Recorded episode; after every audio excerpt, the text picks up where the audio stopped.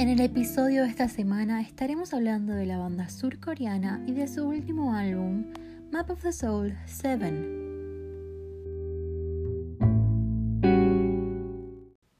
La banda surcoreana BTS ha arrasado con el mundo de un segundo a otro.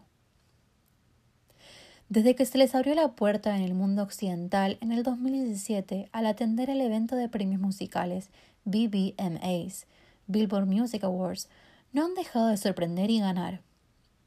Han roto récord tras récord, atendido los Grammys dos veces y, de hecho, cuentan con el tour número uno más vendido, con cada show sold out. No es sorpresa que su último álbum, Map of the Soul 7, haya ganado el título de más vendido del año, con un billón de personas escuchando su Spotify.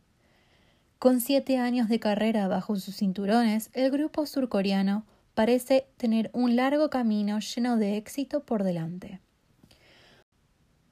Su último álbum musical sirve como un álbum de recuerdos, ya que es personal y relata momentos vividos en el tiempo. Con este se propusieron tirarse de cabeza al mundo artístico e incluyeron un calendario de un mes entero como cuenta regresiva hasta el día de lanzamiento oficial del álbum, que contó con un proyecto llamado Connect BTS, con el que incluyeron obras de arte en las ciudades de Seúl, Nueva York, Londres, Berlín y Buenos Aires. El artista de Buenos Aires, Tomás Saraceno, pudo llevar a cabo su obra Vuela con Aerocene Pacha.